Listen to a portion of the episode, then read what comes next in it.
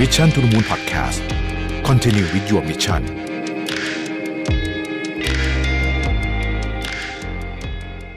สวัสดีครับ ยินดีต้อนรับเข้าสู่ Mission to the Moon Podcast นะครับคุณอยู่กับเราปิธานอุตสาหะครับ Mission to the Moon Podcast ซีรีส์นี้เป็นซีรีส์พิเศษนะครับที่มีชื่อว่า Maximize ขับเคลื่อนอีเวนต์ไทยให้ไกลเพื่ออนาคตนะฮะได้รับการสนับสนุนโดย Mice Intelligence Center จากสำนักงงานส่งเสริมการจัดประชุมและนิทรรศการองค์การมหาชนหรือว่า TCEP นะครับ ตอนนี้เราเดินทางกันมาถึง episode ที่ 5 แล้วนะครับ โดยใน episode ที่ผ่านมาเนี่ยเราได้ทำการพูดถึง Mega Trend ที่มีชื่อว่า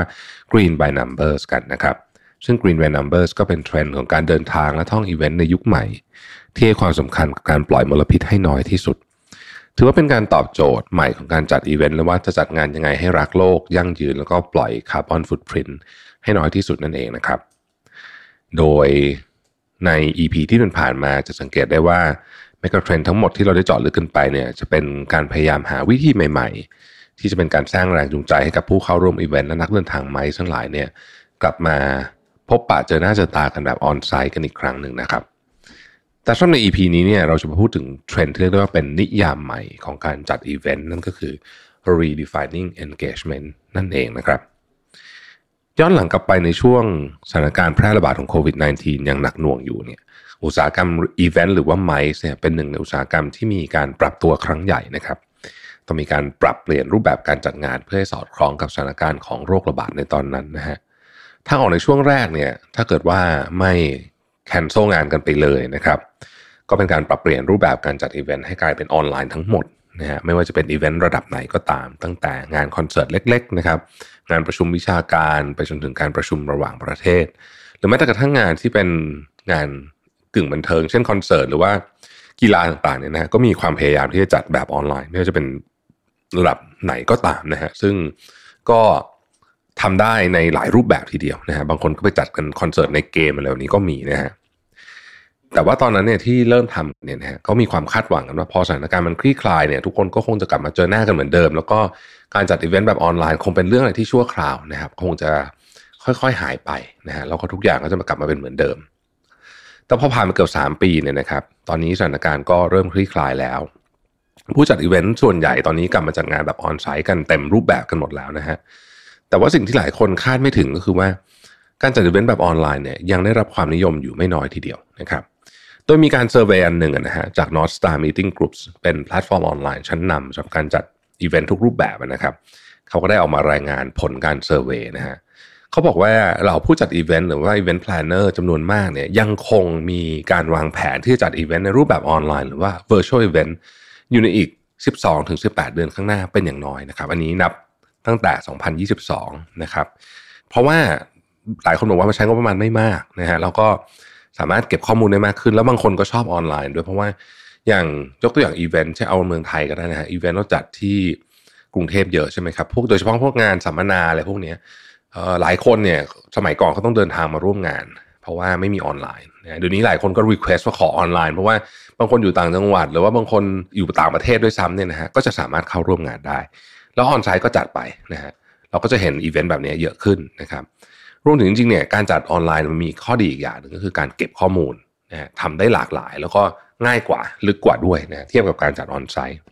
ทีนี้เนี่ยผมคิดว่าเราก็เห็นการพัฒนาการของการจัดอีเวนต์เยอะนะในช่วง สองสมปีที่ผ่านมานะครับ ไม่ว่าจะเป็นการปรับตัวนะครับแล้วก็การพยายามที่จะเนี่ยตอบสนองความต้องการใหม่ ๆ ของผู้บริโภคนะครับอะเรามาดูออนไซต์กันก่อนแล้วกันนะฮะเรามาดูงานแบบออนไซต์เนี่ยเราจะเห็นว่าผู้จัดเองก็มีการนำนวัตกรรมต่างๆ เข้ามาเพื่อออกแบบงานแล้วก็กิจกรรมที่จะดึงดูดนะฮะผู้เข้าร่วมงานให้ปฏิสัมพันธ์กับงานได้มากกว่าที่เคยนะครับยกตัวอย่างนะฮะ snap bar snap bar เนี่ยเป็นโฟโต้บูธเสมือนจริงนะครับ หรือว่า virtual photo booth ที่อารมณ์ประมาณเหมือนพวก Instagram filter นะฮะที่พอเราเข้าไปถ่ายรูปมันจะมีฟิลเตอร์ที่เป็นธีมกรอบของอีเวนต์นั้นๆออกมานะครับ ตอนนี้กำลังเป็นที่นิยมนะครับเพราะว่าทำให้ทุกคนสามารถแชร์รูปเข้ากับธีมของอีเวนต์ได้ โดยที่ผู้จัดเนี่ยไม่จำเป็นจะต้องไปติดตั้ง photo booth จริงๆ ในงานแม้แต่ตู้เดียวเลยนะฮะ อันนี้ก็เป็นเทคโนโลยีที่เอื้อให้เกิด user generated content จริงๆนะฮะอันนี้แล้วก็เป็นที่นิยมในสำหรับคนยุคนี้ด้วยนะฮะ หรือถ้าเป็นฝั่งของออนไลน์อีเวนต์เองเนี่ยนะครับผมเห็นหลายงานใช้ Hubilo นะ Hubilo นี่เป็นแพลตฟอร์มการจัดอีเวนต์แบบครบวงจร ที่ช่วยให้ผู้เข้าร่วมงานอีเวนต์แบบไฮบริดเนี่ยมีประสบการณ์ที่ดีได้อย่างทั่วถึงนะฮะจริงๆ มันใช้ได้ทุกอันเลยนะครับเป็นสตรีมถ่ายทอดกิจกรรมเล่นเกม โพลสำรวจความคิดเห็นแบบไลฟ์ช่องถามตอบอะไรพวกเนี้ยนะฮะเป็นอารมณ์เหมือนแบบว่า คือแทนที่จะเข้ามาเราไม่ได้มีปฏิสัมพันธ์กันเนี่ยมันก็จะมีปฏิสัมพันธ์กับคนอื่นมากขึ้น แล้วมีความเสมือนจริงมากขึ้นด้วยนะฮะ เพียงเท่านี้จริง ๆ อาจจะเรียกได้ว่ายังไม่พอก็ได้ เพราะว่าทั้งหมดทั้งมวลที่พูดมาก็อาจจะยังไม่สามารถตอบโจทย์ผู้เข้าร่วมงานอีเวนต์ได้อย่างแท้จริงอยู่ดีนะครับทำให้มีการตั้งคำถามเหมือนกันนะว่าเอ๊ะหน้าตาของอุตสาหกรรมอีเวนต์จะเป็นอย่างไรหลังจากสถานการณ์คลี่คลายจนกลับเข้าสู่สภาวะปกติอีกครั้งหนึ่งนะครับซึ่งก็มีการคาดการณ์กันนะฮะว่าการจัดงานในรูปแบบของ on-site event หรือว่า online event เป็นหลักอย่างเดียวอาจจะไม่พอ ดังนั้นเนี่ยนะครับ มันก็เลยเป็นจุดกำเนิดของสิ่งที่เราเรียกว่า redefining engagement นะฮะซึ่งเป็นนิยามแนวทางสำหรับการมีส่วนร่วมของผู้เข้าร่วมงานอีเวนต์ใหม่นะทั้งในรูปแบบออนไลน์และออนไลน์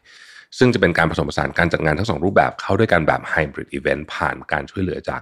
นวัตกรรมและเทคโนโลยีนั่นเองนะครับ ซึ่งวันนี้เราจะมาพูดคุยกันถึง เทคโนโลยีต่างๆ ที่ทำหน้าที่เป็น tool สำหรับการ redefine engagement นะครับ มาเริ่มที่ออนไลน์อีเวนต์ก่อนนะฮะ โดยปกติเนี่ยการจัดอีเวนต์ออนไลน์แบบเดิมๆ ที่ทุกคนคุ้นเคยก็คงจะเป็นคล้ายๆ กับอารมณ์แบบวิดีโอคอลหรือว่า broadcast ถ่ายทอดสดเฉยๆนะครับ ซึ่งจริงมันก็ค่อนข้างน่าเบื่อพอสมควรทีเดียวนะฮะ แต่ทางที่ช่วยเพิ่มความน่าสนใจให้กับอีเวนต์รูปแบบออนไลน์เนี่ยหรือว่าช่วยสร้างความตื่นเต้น หรือการสร้างการมีส่วนร่วมให้กับผู้เข้าร่วมงานมากขึ้น ก็สามารถนำเทคโนโลยีจากอุตสาหกรรมอื่นๆ เข้ามาประยุกต์ใช้ควบคู่การจัดอีเวนต์ได้นะฮะยกตัวอย่างเช่น Gather Town นี่ผมเชื่อว่าหลายท่านเคยเล่นนะฮะ Gather Town เนี่ยสำหรับท่านที่ไม่เคยเล่นนะมันจะเป็นจริงๆเขาไปใช้เวลาทำงานในออฟฟิศนะฮะคือมันจะเหมือนเดินอยู่ในออฟฟิศได้เวลาเราจะไปหาใครอย่างเงี้ยนะฮะคือต่างคนต่างอยู่ที่บ้านใช่ไหมแต่ว่า มันจำลองการทำงานอยู่ในออฟฟิศซึ่งมันมีทำให้การปฏิสัมพันธ์เนี่ยมันรู้สึกเสมือนจริงมากขึ้นใช้คำนี้แล้วกันนะครับ Gather Town เนี่ยเป็น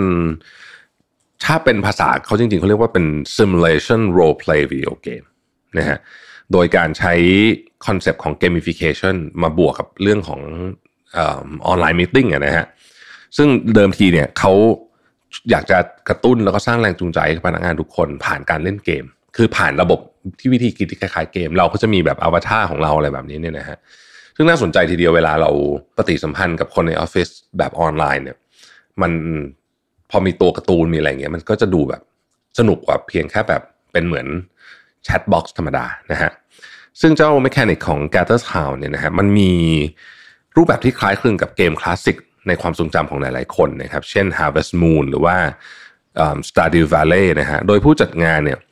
จะสามารถออกแบบองค์ประกอบแล้วก็ปรับรายละเอียดต่างๆ รวมถึงจริงๆ มันมีกิมมิคเยอะนะฮะ สร้างปริศนาอะไรพวกนี้นะครับ เราจะนึกภาพมันคล้ายๆเกมนะฮะ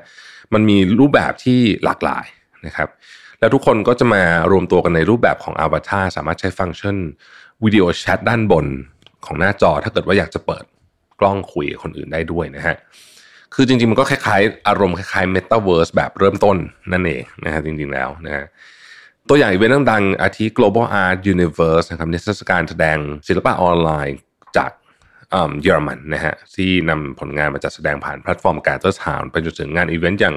Room Escape Prison Break นะครับอีเวนต์ที่มาในรูปแบบเกมสำหรับสมาชิก Gather Town ในเกาหลีใต้ ที่ให้ผู้เข้าร่วมกิจกรรมได้ไขปริศนาและหาทางออกไปด้วยกันนะฮะก็ได้รับความการตอบรับอย่างดีเลยทีเดียวเลยนะฮะซึ่งเจ้า Gather Town เนี่ยผมคิดว่าเดี๋ยวมันต่อยอดไปทำอะไรได้อีกเยอะนะฮะ ตอนนี้ก็ลองถ้าเกิดสนสนใจลองไปเล่นดูก่อนได้นะฮะ อีกหนึ่งตัวอย่างที่น่าสนใจการใช้เทคโนโลยีที่เอามาใช้ในเกมแข่งร้องเพลงนะรายการแข่งขันร้องเพลงนะครับ ที่มีชื่อว่า Alter Ego นะฮะซึ่งเป็นรายการแข่งร้องเพลงในสหรัฐอเมริกานะฮะที่ผู้เข้าร่วมแข่งขันทุกคนสามารถสร้างและออกแบบตัวละครได้ตามต้องการ พร้อมแสดงบนเวทีต่อหน้าผู้ตัดสินและผู้เข้าชมในฮอลล์โดยใช้เทคโนโลยี 3 มิติในการฉายภาพตัวละครผู้เข้าแข่งขันขึ้นเวทีนะครับ และใช้เทคโนโลยีการจับความเคลื่อนไหวหรือว่า motion capture ควบคู่ไปด้วย ถือเป็นประสบการณ์ใหม่ให้กับทั้งผู้ชมและผู้เข้าแข่งขันจริงๆนะฮะทีนี้เรามาดูถึงการนิยามเรื่องนี้ในมุมของ on-site event กันบ้างดีกว่าว่ามีอะไรบ้างนะครับสำหรับการจัดงานรูปแบบของ on-site event เนี่ยก็มีการเพิ่มความน่าสนใจ เพิ่มขึ้นมากกว่าที่เคยนะครับ เพราะว่าการจัด on-site event นั้นมีหลายปัจจัยให้ควบคุมนะฮะไม่ว่าจะเป็นเรื่องของความปลอดภัยแบบ Safe Space ที่เราเคยพูดกันไปแล้วใน episode แรกนะครับ หรือว่าการลดมลพิษให้น้อยลงแบบ Green by Numbers ที่เราพูดไป episode ที่แล้วนะฮะซึ่งอีกหนึ่งปัจจัยที่จะทำให้ผู้เข้าร่วมมีส่วนกับงานมากยิ่งขึ้นเนี่ยนะครับ คือการออกแบบอีเวนต์ให้ตอบโจทย์กลุ่มเป้าหมายมากกว่ากลุ่มเดียวนะเพราะฉะนั้นเราเนี่ยผู้จัดงานจึงได้เริ่มลองใช้แพลตฟอร์มออนไลน์ เข้ามาเป็นส่วนหนึ่งของอีเวนต์แบบออนไซต์แล้วก็ผสมผสานให้กลายเป็นอีเวนต์แบบไฮบริดอย่างแท้จริงได้นั่นเองนะครับ แต่หนึ่งในสิ่งที่ท้าทายที่สุดสำหรับการออกแบบอีเวนต์แบบไฮบริดก็คือ จะทำยังไงให้ผู้เข้าร่วมงานทั้งออนไซต์และออนไลน์ สามารถสัมผัสประสบการณ์ร่วมกันได้อย่างแท้จริง ดังนั้นผู้จัดงานก็เลยต้องมีการประยุกต์ใช้แพลตฟอร์มต่างๆ เข้ามาช่วยนะฮะโดยมีตัวอย่างหนึ่งที่ผมชอบมากมันชื่อว่า The Infinite Loop นะฮะมันเป็นแพลตฟอร์มออนไลน์ที่สร้างกิจกรรมเกมรูปแบบไฮบริดที่ผู้เข้าร่วมงานออนไซต์จะต้อง แบ่งทีมวางแผนและส่งตัวแทนของทีมเนี่ยเข้าร่วมเล่นเกมบนแพลตฟอร์มออนไลน์ เพื่อแข่งกับทีมอื่นๆนะฮะ โดยตัวแทนที่เข้าร่วมเล่นเกมบนแพลตฟอร์มออนไลน์เนี่ยจะต้องเก็บข้อมูลและแจ้งกับผู้ร่วมทีมออนไซต์คนอื่นๆ เพื่อไขปริศนาภายในเกมให้ได้เป็นทีมแรกนะครับ ผมคิดว่าเป็นอะไรที่สร้างสรรค์แล้วก็สนุกมากเลยทีเดียวนะฮะซึ่งการผสมผสานระหว่างออนไซต์และออนไลน์แบบนี้แหละครับ ที่ทำให้อุตสาหกรรมอีเวนต์ขยายขีดจำกัดของตัวเองให้กว้างขึ้นไปอีก ผมขอยกตัวอย่างงาน Austria Flight Tasting Moscow 2020 นะฮะ โดยมาเป็นงานชิมไวน์ออสเตรียที่จัดขึ้นที่รัสเซียนะฮะ ซึ่งเชิญผู้เชี่ยวชาญและนักวิจารณ์ ด้านไวน์มืออาชีพชาวรัสเซียกว่าร้อยคนมาทดลองชิมไวน์จากประเทศออสเตรียแบบออนไซต์ ในขณะที่กลุ่มผู้ผลิตจากออสเตรียนะครับ ก็ติดตามอีเวนต์แล้วก็ปฏิสัมพันธ์กับผู้เข้าร่วมทดลองชิมไวน์ผ่านออนไลน์นั่นเองนะฮะ ซึ่งก็สามารถทำให้ลดข้อจำกัดด้านการเดินทางไปได้ โดยกลุ่มผู้เข้าร่วมงานออนไซต์สามารถติดต่อกลุ่มผู้เข้าร่วมงานออนไลน์ผ่าน Brella บริการแพลตฟอร์มออนไลน์ที่รองรับทั้งวิดีโอคอลแบบ one-on-one นะฮะหรือว่าห้องแชทรวม แล้วก็มี virtual booth ด้วย เพื่อแลกเปลี่ยนข้อคิดเห็นเกี่ยวกับไวน์ได้ ซึ่งผู้เข้าร่วมงานสามารถพูดคุยและค้นหาข้อมูลได้อย่างอิสระ ถือเป็นการจัดงานอีเวนต์แบบไฮบริดใหม่ที่ตอบโจทย์ทั้งกลุ่มผู้เข้าร่วมงานแบบออนไลน์และออนไซต์นั่นเองนะครับ เหล่าผู้เชี่ยวชาญและนักวิจารณ์ก็สามารถสอบถามและแสดงความคิดเห็นเกี่ยวกับไวน์ได้โดยตรง และกลุ่มผู้ผลิตไวน์ที่นอกจากจะได้รับชมอีเวนต์ผ่านออนไลน์แล้วเนี่ยยังได้รับเสียงตอบรับและแลกเปลี่ยนความรู้จากผู้เชี่ยวชาญเรื่องไวน์ได้เช่นกันนะฮะซึ่งแนวทางการจัดงานแบบ virtual event และ hybrid event นี่แหละครับ ที่จะกลายเป็นแนวทางสำคัญสำหรับการจัดงาน MICE และงานอีเวนต์ต่าง ๆ ให้มีประสิทธิภาพมากยิ่งขึ้น เพื่อเป็นการตอบโจทย์พฤติกรรมของผู้เข้าร่วมงานที่เปลี่ยนแปลงไป รวมถึงยังเป็นการนิยามการจัดอีเวนต์ในรูปแบบใหม่ที่จะเกิดขึ้นต่อไปในอนาคตอีกด้วยนะครับ ซึ่งในปัจจุบันเนี่ยนะฮะการเข้าร่วมงานประชุมสัมมนา การเข้าชมนิทรรศการและงานแสดงสินค้า รวมถึงการเข้าร่วมงานอีเวนต์ต่างๆ จะไม่ใช่เรื่องยุ่งยากอีกต่อไปสำหรับทุกคนแล้วนะครับผู้อุตสาหกรรมทั่วโลกเนี่ยได้ปรับเปลี่ยนรูปแบบการจัดอีเวนต์ ที่จะขยายขอบเขตจนเชื่อมต่อ ผู้คนจากทั่วมุมโลกได้อย่างไร้ขีดจำกัด ซึ่งก็มีหลายธุรกิจนะฮะที่ได้สร้างสารรค์รูปแบบการจัดงานอีเวนท์ที่ประสบความสำเร็จสนุกและน่าสนใจไม่น้อยเลยทีเดียว ในธุรกิจแบบ meetings and conventions ก็จะมีงานที่เรียกว่า Bits and Pretzels Networking Week นะฮะ เป็นการประชุมผู้ประกอบการกลุ่มสตาร์ทอัพนวัตกรรม ซึ่งได้เปลี่ยนการจัดงานมาสู่รูปแบบ virtual event ในปี 2021 ซึ่งก็ได้รับกระแสตอบรับจากผู้ร่วมงานอย่างดีนะครับ ผ่านรูปแบบการจัดงานที่สร้างสรรค์มาเพื่อการประชุมครั้งนี้โดยเฉพาะ ตั้งแต่ห้องแชทส่วนตัวที่จะสุ่มคู่สนทนาขึ้นมาให้เราได้ร่วมพูดพูดคุยแลกเปลี่ยนความคิดเห็นได้นะครับแถมถ้าไม่อยากสุ่มก็ได้นะครับ เราสามารถใช้ keyword ในการค้นหาผู้เข้าร่วมงานที่มีลักษณะความสนใจใกล้เคียงกัน มาร่วมแลกเปลี่ยนความคิดเห็นระหว่างประชุมก็ได้นะครับ ช่วงพักเบรกก็สามารถแวะไปพักผ่อนหย่อนใจได้ที่ Virtual Cafe นะฮะเรียกว่าเป็นอีเวนต์สำหรับโลกอนาคตอย่างแท้จริงเลยทีเดียว อันนี้เป็นเคสของธุรกิจการจัดงานอีเวนต์ที่น่าสนใจนะครับ อีกอันหนึ่งก็คือธุรกิจอีเวนต์ท่องเที่ยวนะฮะคือเราก็คงจะคุ้นคุ้นคุ้นเคยกับบริษัททัวร์อยู่แล้วใช่ไหมครับบริษัททัวร์ก็คือบริษัทที่จัดทริปไปตามประเทศต่างๆนะฮะ แล้วตอนนี้มันมีบริษัททัวร์ที่เป็นทัวร์เสมือนจริงหรือว่า virtual tour ด้วยนะฮะเราเรียกว่า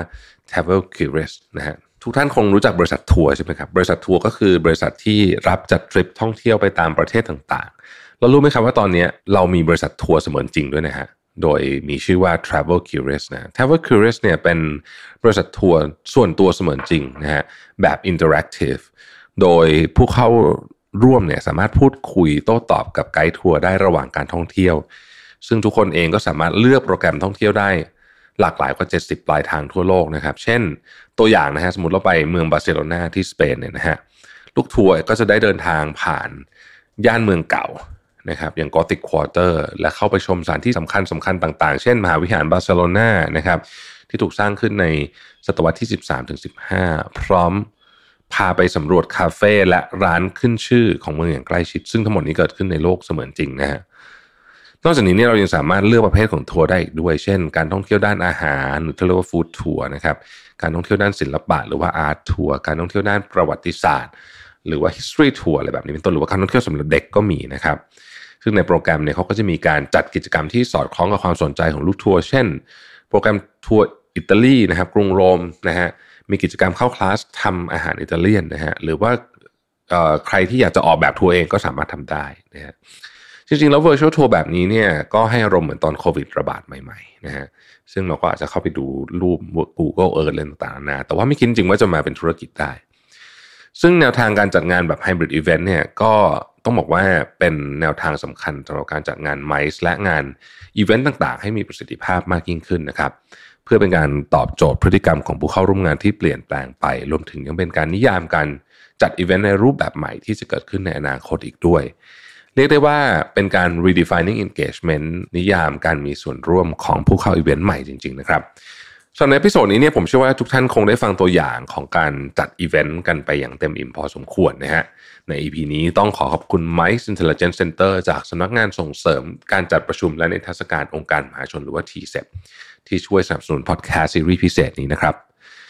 สำหรับท่านใดที่อยากดูข้อมูลเกี่ยวกับอุตสาหกรรมไมซ์เพิ่มเติมนะครับและ MICE Mega Trend สามารถเข้าไปดูได้ที่เว็บไซต์ของ MICE Intelligence Center ได้เลยนะครับเราพบกันใหม่ใน episode ต่อไปนะครับ สวัสดีครับ Mission to the Moon Podcast Continue with your mission